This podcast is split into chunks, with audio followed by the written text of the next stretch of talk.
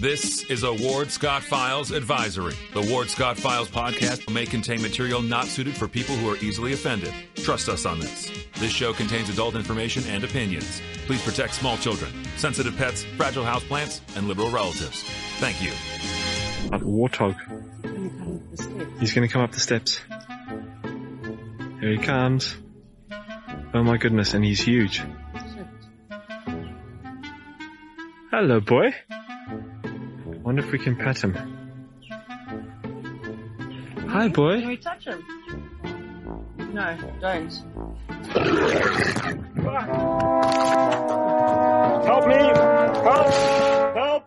Uh, good morning, good morning. Professor Ward Scott here in the manly Warthog Man Cave here in uh, the piney woods of north central Florida, God's country, waiting the storm. But we've already survived one storm here. We're going to talk about that today, and we successfully turned the wind around on the opponent. How do you like that little metaphor there? Anyway, I want to thank uh, Meldon Law for providing us with Meldon Law Studio, 50 years of experience, only official law firm partner of the Florida Gators, and good friend of our show, and of course, CPSS.net with crime prevention with John Pastori and Randy Elred. And of course, check out our mugshots. Our mugshots are uh, available for you to see what's going on in the community in terms of crime. Unfortunately, you'll see many repeat offenders there.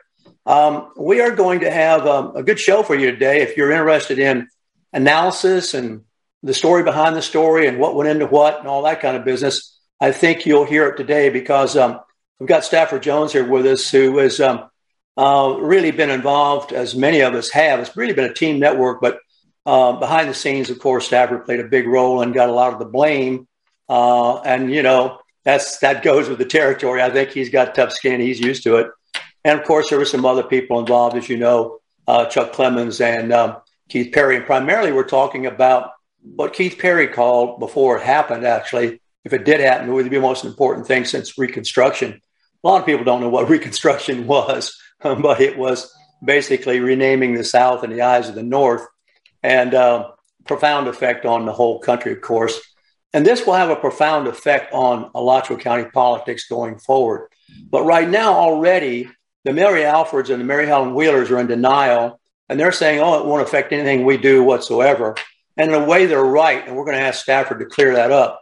So, Stafford, what I'd really like to do, maybe a two-part thing here, is, um, you know, what was the strategy, as much as you care to talk about it or can't talk about it, with all of its pieces that led up to the successful uh, implementation of that strategy, which is to be greatly applauded, of course. And then maybe after that, we can talk about where we go from here. Does that sound like a plan, sir? Yeah, sounds good.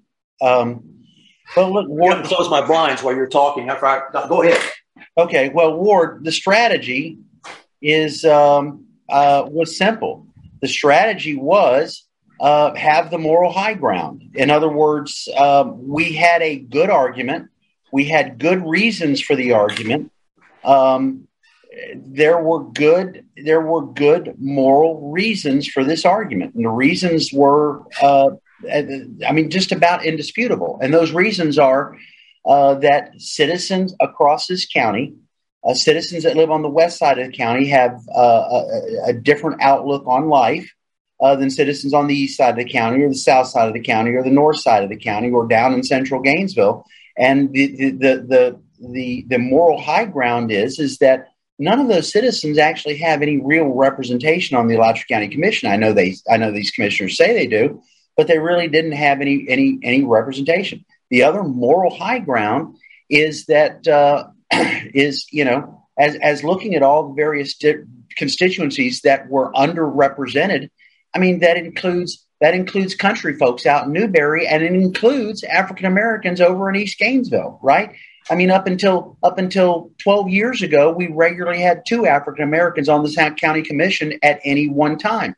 For the last 12 years, we've only have had one. As the liberal, uh, white liberal population has grown and has has become more liberal in Alachua County, it has become more and more difficult uh, for African Americans to compete for uh, uh, county commission seats. It has become more difficult for people from the county, uh, out in the county, in Newberry, Alachua, to compete for these seats. So the moral high ground is look, fair representation.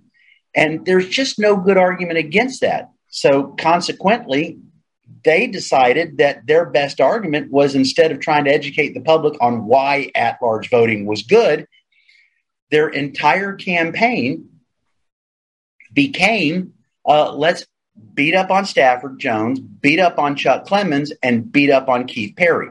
Let's see if we can win by just discrediting them. And so I guess I, I, got to the point where, fine, if they want to do that, then what we'll do is we'll double down on our messaging and I'll let them keep focusing on me. That's sure a strategy for winning. I mean, if they're focusing on me, but I'm focusing on the messaging and our team is focusing on the messaging, then what do we have to lose? Sure, I'll get some battle scars, but that's okay with me. So that's where we went. Um, you know, it, it, it wasn't some evil genius kind of thing. It was just like, okay, this is what makes sense. Well, that's a very good um, position to tell the, the listeners about is that it was best for everyone, particularly as we go forward. We'll talk about how we go forward and what that means here in a little bit. Now, in case you don't know, there was a lot of planning behind this. Uh, Stafford was one component of it, but um, I remember attending a meeting, I don't know, two or three months ago, where we had a lot of people. You talk about diversity and inclusion. We had it at that meeting. We had all kinds of diversity. We had um, uh, uh, people from East Gainesville there, black folks. Uh, we had the so-called deplorables there. We were all in one room, and we were all on the same page. And uh, we were talking about how to best uh, let the rope out, if you will, to uh, that tethers a balloon and let people begin to see it. And I think, too, there was some masterful timing that went into this, Stafford. Um, fire the shots too early and they could attack too early. I think what happened here, if I remember the strategy meeting there, was to um, pounce and not let them know it was coming. And I think we did that, Stafford. I don't think they saw this coming. And by they, I mean the Ken Cornells and the advocates were at large. They didn't realize that there was a real head of steam coming. And I have to also suggest this for conversation. Had they simply done what they legislatively could have done way back early, the same way they do with wild spaces, simply put it on the ballot, we might not have been able to build the momentum, right, Stafford? You ever thought about that? Yeah, that's possibly true. I, I, I tell you, there were two ways to win this thing. One way to win it was to actually pass it through the legislature, like Keith and Chuck did, in an off year, and then and then build up a large pool of money and a large coalition. I do think that that would have. I do think that that would have worked. Okay, but um, uh, that's not what happened. It didn't get on the ballot. It didn't. It didn't get passed through the legislature in an off year. It got passed through the legislature in an election year, the year that it was going to be on the ballot. Once that happened, the only viable strategy was a quick strike. Okay, and and it left the other side absolutely dumbfounded. They they just didn't know that it was coming. And yes, there were a number of, of meetings. There was look. This wasn't just this wasn't Stafford Jones. Um, uh, this was a lot of people involved at a lot of different stages, and some of the people involved at the diff- at the various stages really didn't even interact with each other. It was kind of like this hub and spoke thing where uh, there was a central hub that everybody was kind of communicating through. But um, you know, look, I wasn't at any meeting that you were at, Ward. You weren't. You weren't. But I, but I was. I was still back there, and and. Uh, and I think I think my biggest contribution to the whole thing was again uh, allowing you know use of the political committee infrastructure that I've built, which is uh, there's none like it in the state of Florida. I can tell you that. But use of that political committee infrastructure, the guidance on how to use such an infrastructure, but then uh, you know, and and when they decided to make me the target uh, I, I think my next contribution was okay, they really just pissed me off now because they made me the target. I never intended to be the target, right? And so I my contribution was when I said, guys, this is okay, this is a real sore spot for them. I, I said to our whole team, it's time to double down on this. This is a sore spot for them. And so here's what we're going to do. We're going to double down on this they're going to keep shooting their guns at this one thing, and that was the NAACP. They focused they focused their energy on trying to offset that message. In the meantime, our guns continued to shoot everywhere. Okay, and so um, um, that the fact that they got so single minded was to their detriment. You know, that's a good point because when this first came out, um, that um, the pamphlet had gone around pointing out using their own language from their own national document, which endorsed uh, um, single member districts. Some so-called strategists in the community, and we know who we're talking about, said, "Oh, that is that's lethal. That's not going to work. That's really going to upset uh, the minorities, and they'll really come out and vote against it." And I looked at it another way. I thought, "Wow, their reaction to this is going to ramp up the attention to it." and give us an opportunity to educate even more. Because the only thing they're going to be able to retaliate with is exactly what you just mentioned, and that's ad hominem attacks rather than the actual issues. Because there were no, there was no actual, there's no merit to their argument other than to use the ad hominem logical fallacy on, and people would see through that. But I think it helped raise attention to it, gave us more conversation opportunities, and in spite of what we saw that crept up on us, souls to the polls, and we got to fix that in the future, Stafford. I know we're going to go after that. We can't have just one precinct open uh, for right. I mean, downtown. I mean that that really. I don't know. Maybe in retrospect, we can figure out how many votes that garnered. Uh, and even with them, they still couldn't push it over the finish line. Yeah.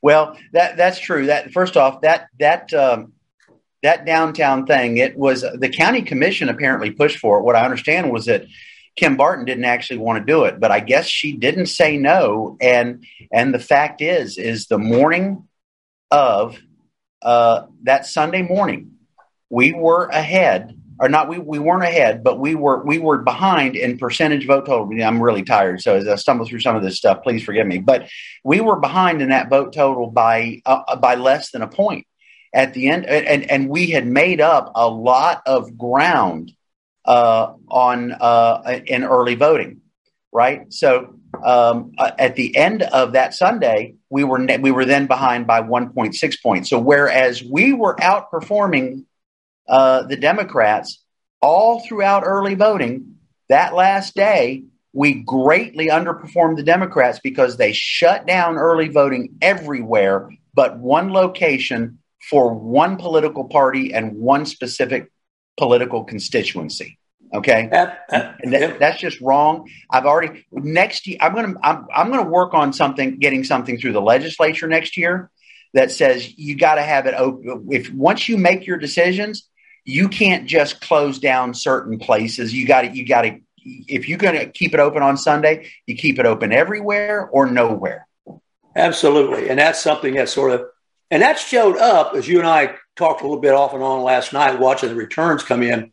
We were behind on the early voting and the absentees pretty significantly, right? Before yeah. the actual precinct started coming in. Have you got that data off? Um, I appreciate you getting up early, by the way. It's, um, it's, it's makes, it makes a man of you stay up late and get up early. yeah. I know the dog's getting a good sleep, so, you know, what the heck uh, yeah, nice, nice, nice, nice, nice pillow right there. So, that's a great one. Yeah, that's a great. One. I want to get one. everybody knows me, knows this dog. Yeah, um, that's Lolly Bell, by the way. So it turned out to be accurate, did it not? That the early voting really had a little bit of an advantage on it. But you you said, don't worry, we're getting ready to bring in the precincts.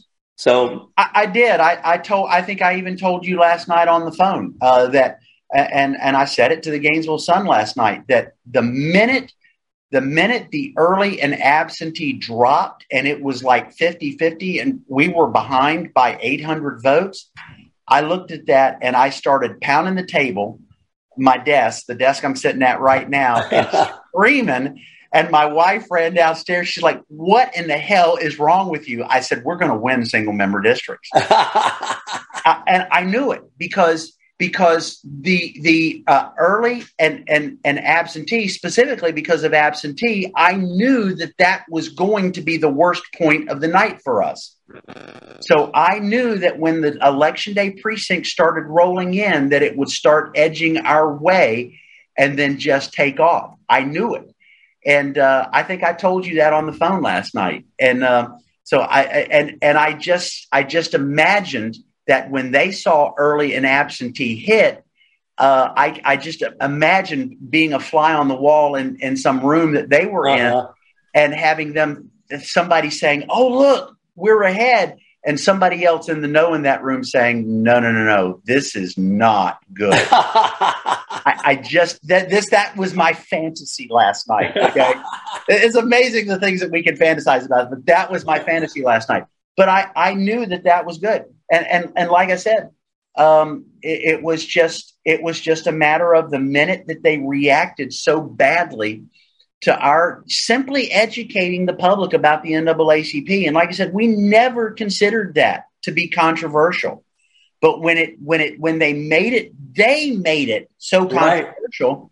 Right. Uh, and it was such a sore spot for them. It was it was an inconvenient truth, right? Absolutely. And at that point, we just said, you know what? Oh my gosh, let's for for for Democrats, let's double down because our, our messaging it was broken up into multiple components. There was messaging to students, messaging to independents, messaging to Republicans, messaging uh, messaging to Democrats, and and um, and uh, so you know we targeted everywhere, and uh, we said, you know what? we need to uh, we need to that's the message that that we need to double down on for that constituency. It doesn't need to be anything else just that messaging over and over and over. And um, uh, we knew that that would do us well. Talking with stafford jones here um, and if you have a question here i put it in the chat window. I see you in the chat window and i'll bring it up. Um, Stafford, let's talk for a moment about students. What part did they play in this? Uh, everybody thinks of them as being uh, disengaged until there's an argument about what time the bars close. Uh, was there anything that they connected with? I'll, I'll, give you an example for the demographics on the show. Uh, our audience is hugely older people who uh, have something to lose, you know, so they're very involved politically. And conversely, the audience is not as um, heavily populated by the young understandably because their concerns are still, thank goodness, tied to their youth, which they better go ahead and enjoy as long as they can. So, so what is it? Did they participate, the students, in any way? Well, yeah, sure, they did. I mean, look, we had a lot of students. We, again, we built a very, very large coalition of of of uh, Republicans, Democrats, African Americans, students. Um, you know, Win America PAC, Marlon Bruce, uh, Nicholas Lahara, and and the crew that they pulled together and the work that they did. Um, which uh, you know, Win America PAC. I'm actually also treasurer of Win America PAC. I'm I'm just happy to work with those young people, and and uh, and and try and help them succeed. And you know what? They played a big part in this. Now they're not technically students anymore, but they're still very young people, and they brought some students to the table. So, yes, that was very, very important. Again, a large coalition focusing on every single, aiming at every single constituency was very important. Yes, the students. Now, I haven't looked at the precinct breakdowns yet. I'll probably do that tomorrow. Um, and, you know, we can talk about it in the future if you'd like. Uh, just got to get my head clear today. Right. But, um, I, I'm, I'm going to expect to see that, that the students probably responded as well as students do in elections. Well, Marlon Bruce has been great. Sometime I'll have him on the show. He's been involved forever. He's a very bright young man. And it's uh, refreshing to see those kind of people involved.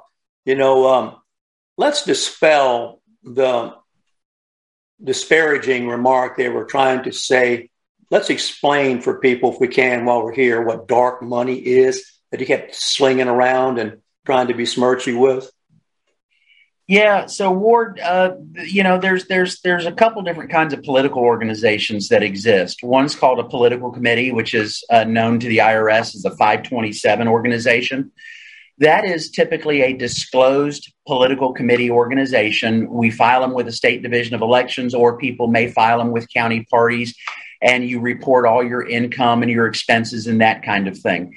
Uh, so the other is what's called a 501c4. 501c4s truly are kind of dark money organizations uh, that within within certain bounds, uh, the donors aren't disclosed. Uh, but that's actually a free speech issue. Uh, federal courts have ruled that that is truly a free speech issue. Uh, but what we engaged in this election, how is that, Don? Let me ask you that. How is that free speech? Can you enlarge that just a moment? It piqued uh, some interest. Yeah, so I mean, you have to go look back, look back at Supreme Court stuff, basically, and, and even state state court uh, and, and federal courts in the state of Florida. Um, uh, the bottom line is is that a federal judge, Judge Stephan Mickle, ruled in the state of Florida back in oh gosh, two thousand something, uh, uh maybe two thousand two. Um, and he, he was a Clinton appointee. Okay, he was a, he was a Clinton appointee. Uh, Stephan Mickle ruled that um, uh, that the state cannot regulate political money 365 days a year because political money is akin to free speech. Why? Well, because speech is not free. Uh, speech does not mean your free speech does not mean that you get to stand out on the street corner and, and scream until your lungs give out. That's not the only equivalent of free speech. Free speech is you being able to buy media and advertisements to get your message out. So when people say free speech is not money, no, that's not true. Free speech, money does equate to free speech because you have to pay to get your messaging out. And so a federal judge ruled that uh, the, the, the state cannot regulate political speech 365 days a year. It just can't do it. It's not in the state's interest. That's a free speech issue. So 501c4s can do political messaging, political education, that kind of stuff 365 days a year and if they get if if they get involved within what's called a 3060 window real close to the election if you if you start doing political speech real close to the election then you might have to file uh, you, you might have to start paying attention to Florida election laws in those regards. If you're a 527, a political committee, and you're registered with the state, then you're reporting 365 days a year. Okay every political organization that we executed the, this messaging out of was a political committee. It, it's all disclosed 365 days a year. It is not dark money. It is fully disclosed. But what the Democrats have decided to do is they've decided that every time a political committee is used, they're just simply going to call it dark money. Okay and, and they're going to demonize it in that way. So they are essentially demonizing the normal process of political speech by calling it dark money. That's not right. Um, that really just demonizes free speech. And they don't call it dark money when they use it. They don't. They don't call it dark money when they use it. As a matter of fact, look, some of the largest dark money networks, actual dark money networks in the country, uh, I know not some of the, the largest dark money network in the country, housed out of New Jersey, a massive network of many, many dark money organizations is controlled by the Democrats, the Chuck Schumers and, and George Soroses and so on and so forth. I doggone tell you, I mean, for them, it's that's not what's good for the goose is good for the gander. It's it's for them. It's uh, let's demonize the Republicans when they do it, but we're going to go out and we're going to do it better. The difference is in the state of Florida, the script is reversed. We do it better. And that's why, uh, well, truly, across the state of Florida, we have the better infrastructure. We have the better, uh, the the better issue education infrastructure. We have the better political committee infrastructure. And so it is constantly demonized as dark money. And Stafford Jones, you probably know this better than anyone. Uh, so we're going to really, you, you, know, you're such a resource. By the way, I'm going to have to oil my chair. I know it's squeaking. I apologize. I oiled it once already, but um, mine too. How you know we had such a red sweep here in this state? I think we only got about four, five counties at the most that are still blue, and we've even tipped some of the ones that were blue. As you know, we looked at that this morning. Um, but that is a result, is it not, of the tremendous work that's gone into building this financial infrastructure talking about it, partly anyway, is it not? Yeah, it is. So our our I mean across the board, our Republican Party, and I'm not the only one in the state that does it. I am one of the key people in the state that does it. We have built uh, we have built a financial infrastructure um, that allows us to to get our candidates funded and put the money where we need the money when we need the money, and and uh, and it's all about it's all about supporting candidates. Uh, and I know it, it, which is which is free speech. I mean, it, it truly is. So um, no, it's it's been very very important to the state of Florida, and I am I am just I've been demonized across the state. I mean, I swear, punch my name into Google and you'll see articles from the Orlando Sentinel and the Miami Herald and, and the Gainesville Sun. And I am just, I, you'd think I was a devil with horns coming out of my head, but it's, it truly is free speech. And it's about it's about building support and putting the resources for candidates where it's needed when it's needed. We have a question. So, if I were to donate, this person wants to know to this PAC, would a, uh, a Democrat be able to find out I did it? Uh, yeah, to a political committee. If somebody donates to a PAC, yes, it's it's it's it's found out. You go online to the Florida Division of Elections. This was, you know, remember, uh, you know, two weeks before this election, uh, the NAA, the local NAACP, not the national, the local NAACP, had a press conference and uh, Ken Cornell, I, you know, we talked about this last time, was decrying this is dark money, and then standing there reading about where all the money was coming from and where it was going. So yes, uh, donations to political committees are absolutely uh, disclosed. Let me put her down. put her over in her, in her, in her bed. But yeah, it's it is absolutely disclosed. Um, uh, but you know, we do have issue education organizations as well that people donate to, and uh, and and we do issue education throughout the year, and um, um, to help, uh, you know, to help our causes, and uh, that is not disclosed. Uh, donations to issue education organizations, uh, five hundred one c fours, are not disclosed. Organiza- uh, donations to political committees are disclosed.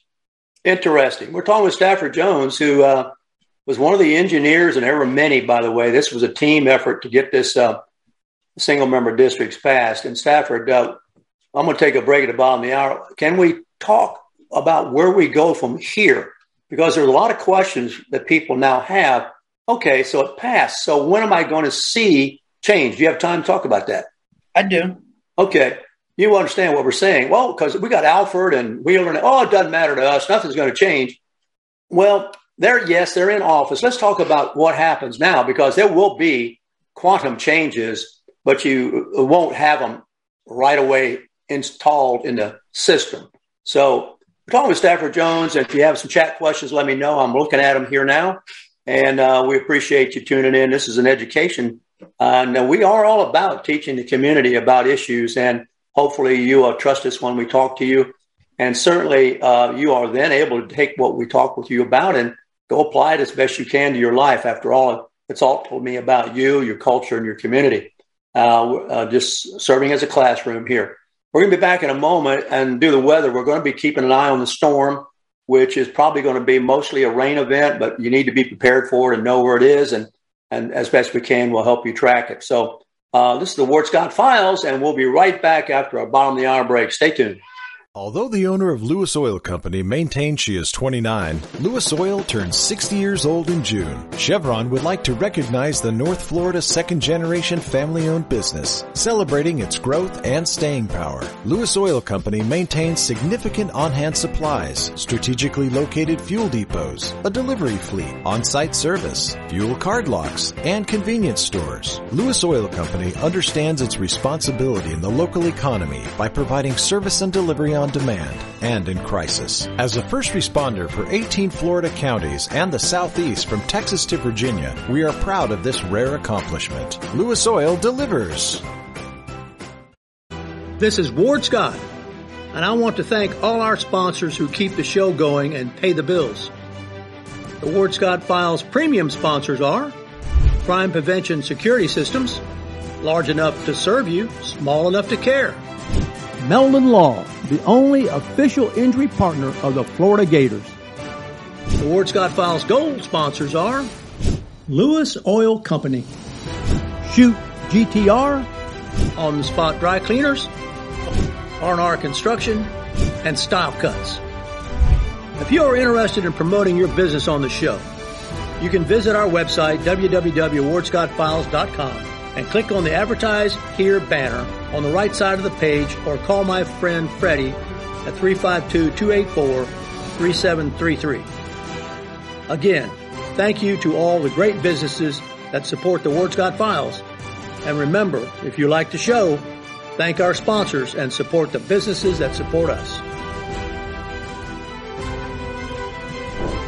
What you just said is one of the most insanely idiotic things I have ever heard.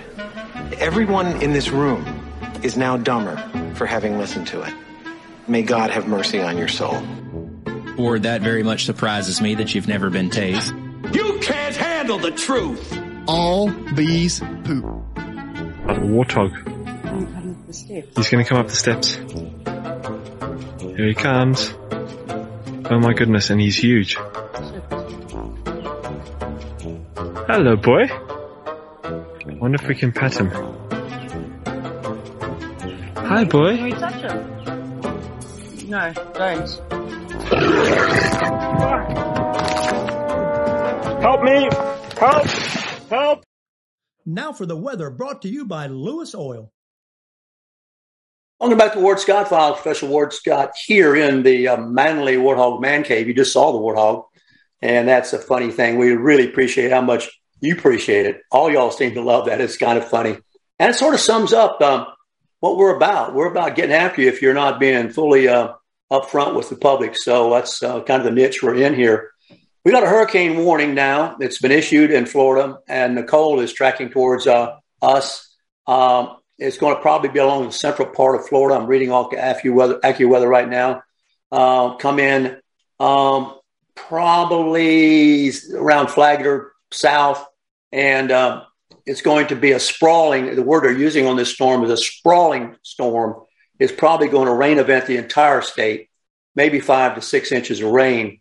So you know when it rains, it pours. No, I did not do the naked rain dance. I've had several calls about that. Did I bring this on with the naked rain dance? I did not do the naked rain dance. And if I do the naked rain dance, I can't reverse it. Once it starts raining, I don't have a dance to stop it. So Nicole's going to strengthen into a hurricane before it gets here. It's going to hit along the Florida Central Coast. And Thursday, late tonight, uh, we'll begin to see the impacts of this. It's probably going to swoop pretty close to us. It's got a counterclockwise twirl. So we'll be getting those winds off the northeast, uh, off the Atlantic. So get ready. And then it's going to go right up the coast, according to the projection I'm looking at, and just work its way all the way up into possibly even New York City, which sometimes they do wind up there. Started out at the northwestern Bahamas and became a tropical storm, and has now has gained enough strength. I know where it's now be called a, a, a, a, hurricane, not not like we've had the five. It's a, a number one right now. So most of the Florida Atlantic coast is going to be impacted, and the Georgia coast. And uh, there, some ways, conditions could be more severe for that area than Ian because that wind is going to be pounding right directly on that water level, which is likely to rise several feet uh, north of where it impacts. So that's our latest on it. Uh, it is coming our way for sure. And I'm looking at the weather map. It's probably going to circle back and uh, come right up over Orlando and about over probably the, the uh, out in the Steinhatchee area and up the coast. There you are with our impact on the weather. The, the cold is coming our way. Talking with Stafford Jones and Stafford, I got a question right away that's come in. Uh, could this county commission turn around and put this thing right back on the ballot to have people revisit and revote for at large districts?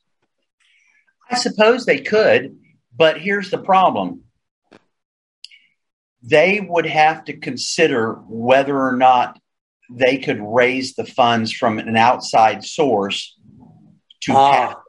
and and and look, I'll tell you, pretty much everywhere that single member districts does go on the ballot, it passes. All right, and anywhere people try and reverse it, it fails. Okay, so so it would be a heavy lift for them.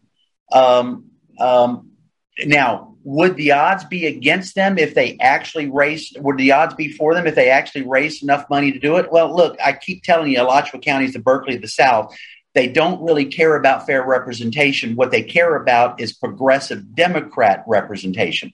So, uh, that, yeah, that is really all they care about. If they decided to do it, yeah, could they achieve it? Yes, but they'd have to raise a lot of money to do it. And I think the thing that they would be concerned about is would it would it tick off other people like Keith Perry and me and Chuck Clemons, and we go right back to funding the- effort again because that was the one thing that they really didn't consider. Eh, They never considered the fact that that we were sitting back there with a lot of resources that got built up over a long period of time uh, to do this. So it would be a hill for them to climb. So I don't think they, I don't think they'll do it. Uh, Ken Cornell did say last night to, T, to, to to the Gainesville Sun that he's about doing what the people want, and this is what the people chose. And so uh, I'd like to see them stick to that and say this is a done deal. It's done. So. Well, and it, would- it would be awfully hypocritical too, Ward, given the fact that we've asked them to put this on the ballot and they Right. refused to do it. Uh, if they if they then just turned around and said, you know what, we're going to put it on the ballot right away to try and undo it. That that just come on, that would not pass the smell test for anybody. Well, they've already become hypocritical when they're claiming, oh, it doesn't matter to us when they just spent all their time saying it mattered to them. So the other thing, let's talk about the money.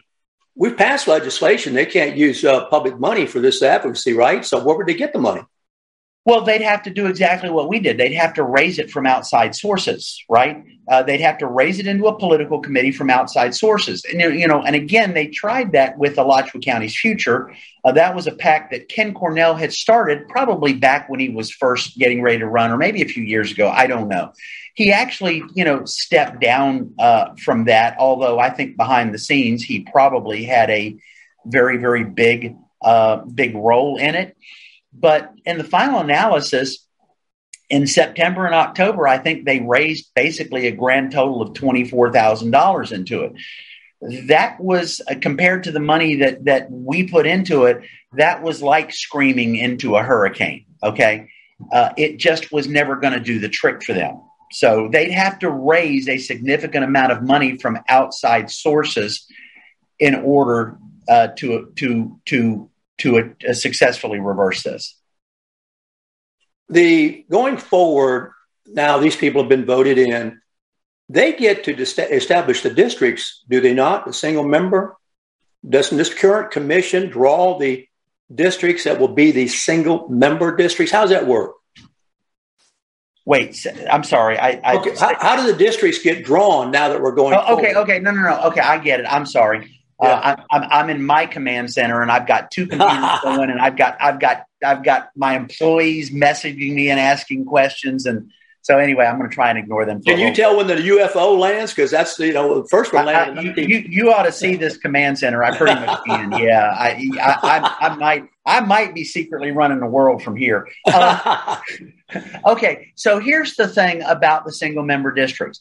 Um, the districts. This is one of the things that they were advertising about. You, you notice they sent out these these text messages and these emails in the last two days. And one of the things that they were saying in those messages was, "This needs to hold off until uh, we can redraw the districts." So that's the thing that happens right now. There's no there's no district redrawing right now. The districts are as they are.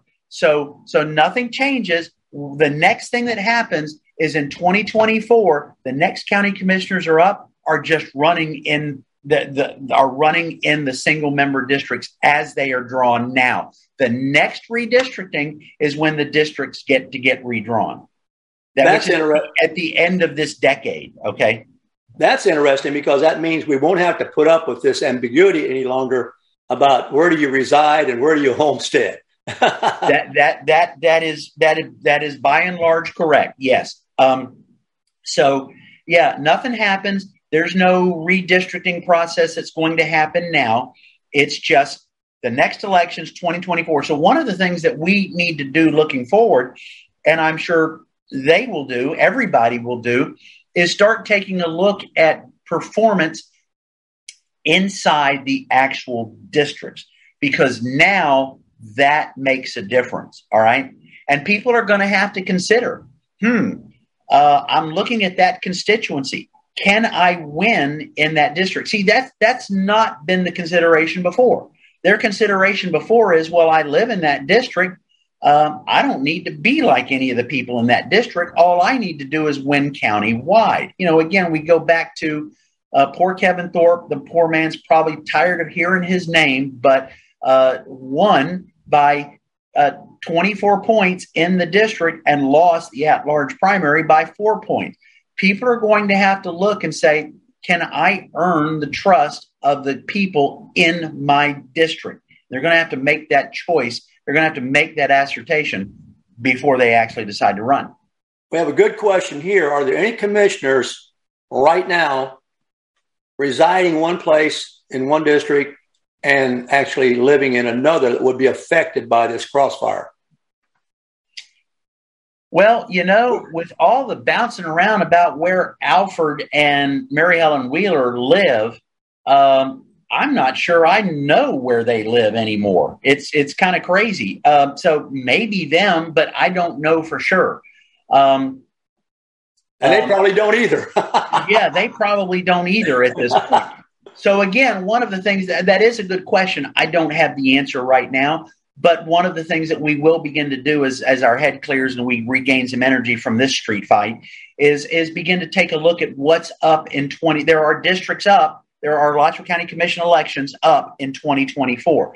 So it's going to be very, very important to take a look at those and analyze what those districts look like. So Ken Cornell will be unaffected by this until 2026. That's correct. Right. He will be unaffected by it until 2026. So it, it, this is not going to be. Look, be patient, everybody. This is not going to have an immediate impact. It's it, by the end of 2026, after the elections in 2026. Uh, then everybody on the county commission will have theoretically been elected in their single member districts. But two years from now, there's going to be a couple of them up and and then in, in, two and then two more years after that there will be three more up and then we will be on to fully single member districts and then within a couple of years after that uh, you know we'll be redistricting again and uh, you know i expect that one of the things that the county commission will then have to do now that we have single member districts is as the NAACP said, one of the reasons why they support single member districts is because you can draw minority access districts. And despite their protestations that, well, you can't really do that in Alachua County, that is not true at all. So in the rest next redistricting process at the end of this decade, I expect there will be, you know, a, a, at least a minority access district drawn. I expect that there will be a couple of districts that will be competitive uh, for uh, for for minor for minorities, for African Americans or, or whoever, and I expect that there will be a couple of districts that will be competitive for Republicans. Um, but again, however it shakes out, what I expect is a more moderate county commission that has to that that has to do a little horse trading. They will be forced to look at uh, they will be forced to to look at uh, perspective from everybody else's uh, positions. Uh, the people on the west side are going to have to listen to the people on the east side because if the people on the west side want something, the people on the east side want something. People on the north side, people on the south side, those commissioners are going to have to say, okay, look, this is what I need over here. Tell me what you need over there. What's important to you guys? And they're going to have to say, okay, we've only got so much money to go around. Let's, what's the better common good? I expect to actually see that happen. You know, and it also could produce an actual Republican minority candidate. Uh, or at least one, yeah, it could, could Stafford. It could. It absolutely could. I hope to see that. You know, one of the things about this, the dynamic with the NAACP this time, I, and I swear to you, I, I, think I may have sent to you the, the quote where Evelyn Foxx actually said on TV 20, well, single member districts is designed to give minorities better representation. But if it can lead to Republicans getting elected, we don't want it. Okay, wait a minute. First off, the NAACP is supposed to be a nonpartisan organization. It's a 501c4. It truly is, it's, not supposed to sit out there and say things like that. Uh, and interestingly enough, when I became chair of the Alachua County Republican Party back in 2004, a lot of people don't know this. The president of the Alachua County branch of the NAACP was a black Republican. The NAACP wasn't the kind of organization that it is right now. It was an organization that wanted to work across party lines uh, to make things better for the African American community. The NAACP that exists in Alachua County today is not that organization. It is truly a partisan organization. And uh, they have Evelyn Foxx to thank for that. Um, you know, it's just amazing to me that that that they went so hard against the resolutions and the stance, the permanent stance of their national organization, uh, and, and literally threw their entire community under the bus to do that. We have a question coming in, and this is kind of an interesting question. Uh, does this kind of take the air out of uh, Springs County? Well, uh, look, that's a hard one, buddy. I, I can't. I, I, I, I, didn't ask it. A, a, a viewer asked it. Look, this isn't going to make me popular, but Springs County was never going to happen, and I'll tell you why. It's uh, would I have loved to see Springs County happen? I would, but like I said, look, when I was chair, uh, and even today, one of the things that gets me in the most trouble, even with people uh, on my side of the aisle, is is being a pragmatist, looking at the the political landscape, looking at the political battlefield and and and being intellectually honest about whether or not that battle is winnable or losable. The thing about a Springs County, the last time a county was created in Alachua County was like a hundred years ago. Okay, um, and that was when uh, the infrastructure that exists in counties today uh, didn't exist then. You could prop up a county, a new county, with no problem. Okay, today to split off a large population, erect a, a sheriff's office, codes enforcement, uh, a, a, court system, uh, erect all of the infrastructure that goes with running a complex county. It's just not as doable as it was a, hundred years ago. It literally would cost hundreds of millions of dollars. It might cost a billion dollars to do it. So it wasn't that it wasn't a good, honest goal. I applaud everybody, Tim Martin, everybody that wanted to do it, but it was not a realistic goal. And I know they're going to hate me for saying that because I love their passion for it. Uh, and so one of the things that Chuck did, and, and, and you know, they kind of thought. I think Chuck and Keith got a bad rap about Springs County. You know, people thought that Chuck and Keith could just simply go to the legislature, throw it out there, and that and that they could get everybody to vote for it. The problem is, is that it was going to cost a lot of money to do it, and all of the other legislators in the state were not going to pass that cost onto their own constituency. The folks out in Walton County are, were going to say, well, sure, great. We understand that this would be great, but my citizens ain't going to help pay for it. Okay. And so the funds were going to have to be rounded up right here to pay for it. And that was a big old heavy lift. And so if Chuck and, and Keith had just thrown it out there, they would have laughed them out of the legislature. And, and so, in all fairness to them, they couldn't do it. In all fairness to the people that really wanted it, their passion for it was absolutely incredible, but it was never going to happen. And so, Chuck did say, Look, there ain't really any good ways to make that happen. Let's try this. And that was visionary. So, does it take the wind out of the sails for Springs County? I don't know there was ever any wind in the sails for Springs County other than a good, honest enthusiasm for it. God bless them all. I wanted it. But yeah, it takes it it it takes what what's left of the wind out of Springs County uh, now, I will tell you, there is a way for Springs County to move forward. The way Springs County has moved forward is you raise a bunch of money you hire some really smart people, some some really smart consultants to actually do a financial study to build a plan and on on how this gets funded locally and you then take that in a bill to the legislature.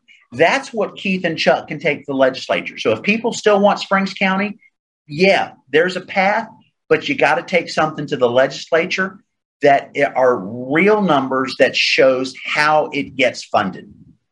Well, we have an observation here too now that the redistricting, uh, Keith and, uh, and Chuck are no longer on the ballot for uh, many folks here in Alachua County, and it's now uh, Jennifer Bradley, who's a wonderful person, um, and that's Clay County. So, how does that begin to have um, an application of influence for Alachua County? Does it change a little bit, or I know there's some parts of Alachua County, right, that Keith and, and Chuck still have, but Jennifer now is in here too, correct?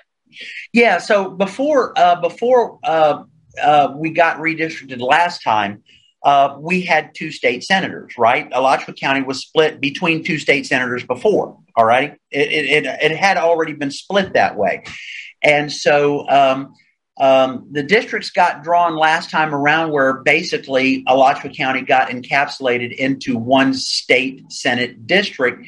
And, and I just knew that that was an aberration. And I told people uh, back when redistricting was happening again that it would probably get split again and that, uh, and, and, that we were going to have two state Senate districts going forward. And, and, and what that means is that it's very, it's going to be very difficult in the future, uh, it will be tougher for a state senator to be elected who is from Alachua County. Why? Well, because uh, one of the Senate districts that represents Alachua County is the south part of Alachua County on down into Marion County. The other one is the north part of Alachua County over into Clay County, and those are there's there's there's heavy Republican concentrations there.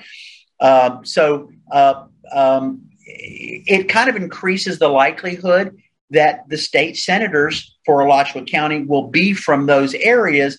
But, you know, hey, it, it hasn't always been that way. We've shown in the past, Senator Steve Oelrich uh, won a state Senate seat out of Alachua County that included Clay County. So uh, Alachua County will still be competitive, but it does tend to shift how this could happen going forward. And, and we could see uh, we could see our state senators be from other areas. And one of the interesting things is that uh, Chuck and Keith got it done. and you probably know this because you look at this from a, a long view, from distance. The legislature sort of bemused look at Alachua County. You know, you guys are oddballs. Um, don't ask us to subsidize your uh, oddballs down there. Nothing's going to change. You know, it's amazing that Chuck and Keith got the legislature to listen and participate and give a damn about what was going on in Alachua County. Because here, Rodney Long, of all things, who's never paid back, by the way, his back business loans, and there's yeah. nobody to enforce it, beats Perry, for God's sakes, in this county. Right. You know? So if I were in a state legislature and I wasn't from Alachua County, I'd say, hey, you guys are nuts. Uh, I can't help you, you know? Yeah. No, that's absolutely correct. And look, it, it is to it is to Keith and Chuck's, uh, uh, you know, to their credit that they have achieved such leadership roles in in in the uh, in the particular um, uh, offices that they're in. Look, Chuck is is now the the deputy uh, majority leader in in the Florida House, right? Uh, these guys have both, and, and this brings our region influence. Uh, those guys have been very, very good for us. And I know we're going to be running out of time soon. There is one other thing I want to say. Uh, about, about, seven minutes. We got about seven minutes. Yeah. I do want to say uh, I, we got to give a shout out to somebody on the single member district thing. I mean, there's a lot of people that need shout outs. Let's go through uh, it. But we need to give a shout out to Laura Irwin. Okay. Yes. yes. Because Laura, uh, Laura Irwin has never done this before. She's not been involved in politics at this level before. And when I really kind of got involved, it was uh, it's like, okay, yeah, y'all can use my political committee infrastructure. I- am going to sit back and let you run the program you want to run, but I'm going to check and make sure you're in the lane so that I don't end up in front of the Florida Election Commission, right? Right. And uh, man, I got to tell you, uh, it was I, I, my first interactions there were like, oh my gosh, I, these people are going to have me in trouble before you know it. Point being is that they'd never done this before.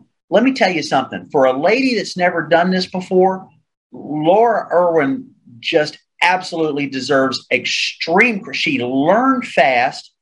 Uh, she listened to people that knew uh, that that were experts in their field, and she she sought ways to bring in information. That lady and and and to bring in ideas and to bring all the pieces together. That lady just just she could be dangerous to people one day. Uh, I mean, dangerous to the wrong people, not to us. Yeah. That lady deserves some serious credit. So I, I felt like we just needed to give her a shout out right here. Absolutely. I've, I met her and I've conversed with her over email a couple of times. And, um, and I, I think too that she also was involved with Springs County. She had a little bit of organizational experience from that effort. If I may be wrong on that, but I think I first heard her name from uh, Tim Martin. She she may have. Uh, she she worked for Jeff Childers, and uh, you know another dynamo in our community. She worked for Jeff Childers, and and uh, um, and at some point she made the move uh, to to helping run this campaign. And uh, I'm just she has become a friend, and I am just so proud uh, to call her a friend. Well, she certainly was instrumental, and you know we both know how important uh, uh, staff and support systems are, and people who uh, are back there behind the scenes and get a little credit and really don't seek it. those kind of people are uh, indispensable. So um, we've been talking with Stafford Jones. We got about oh four minutes left, Stafford. So anything you want to close out with? I really appreciate you coming in this morning, and uh, uh, hopefully the, the what's the dog's name by the way? What's she doing? Sleeping? oh, she's, she's over in her bed sleeping. That is Lolly Bell. My wife says I've ruined her and turned her into a one person dog. You have absolutely. There's no question about it. What's wrong with that? Yeah, What's wrong with that? exactly. She she's an old girl. She's about twelve years old now. So well, um, you know, but um, no, it, it's it's look, I you know what's next? I, I you know I've got this this um, um, this thing that that so I, I have built up this this scrapbook of of this single member district campaign. And uh, i'm going to go online to google where you can take take your stuff and you can turn it into a book yeah. Uh, so I'm going to turn it into a printed book and order, you know, probably 20 copies or something uh, to be able to give out to some people. And one of my one of my favorite pieces that's going to go in this is a is a quote uh, uh on on uh, a, a post on Facebook from Mark Sexton. Vote no on single member district. NAACP national office threatens to sue Jones. I'm going to say I'm sure dark money maven Stafford Jones must be feeling the heat. He has been given hundreds of thousands to try and pass the single member district revel, re, uh, referendum, and the effort has blown up in his face. That's going in the scrapbook, man. you know, I know Mark. I, I, like Mark, but my God, he'll say anything you pay him to say. I, I swear to God, he says some of the darndest things. And I, I, just shake my head and I say, Mark, do you really believe that, Mark? Or what the heck? You know, way back when, uh, if you remember Bruce Nelson, the two of them got into a name calling. Uh, uh, and uh, Bruce called Mark the minister of propaganda. And of course, Mark called Bruce the mayor of Angryville. I thought that was some of the yeah. funniest stuff I ever heard. Those two going at it. So it was all fun and games. Stafford, have a great day, man. And, uh, stay in touch. We'll uh, have you back on once in a while because you need to uh, share with me an opportunity to educate the public, and that's what the Ward Scott Files is about. So um, they conduct themselves appropriately from here on out. So listen, get ready for the storm. Uh, it's supposed to come in late tonight around these parts, and all through tomorrow will be a rain event, wind event. So take care of yourself. Um, have some backup, this and that, whatever you need. And we uh, wish you the best. Uh, we'll be back probably tomorrow if we got sound power. We are on a backup system here, but you know we also run off the internet, and we're going to have Ted Yoho on tomorrow discussing the national scene and whether or not the red tsunami really turned out to be kind of a, a low tide event. That's been the news headlines today, and then the curiosity about why. We'll discuss that tomorrow. Have a great day, Stafford, and um, thank you. Uh, Warthog Command Center out.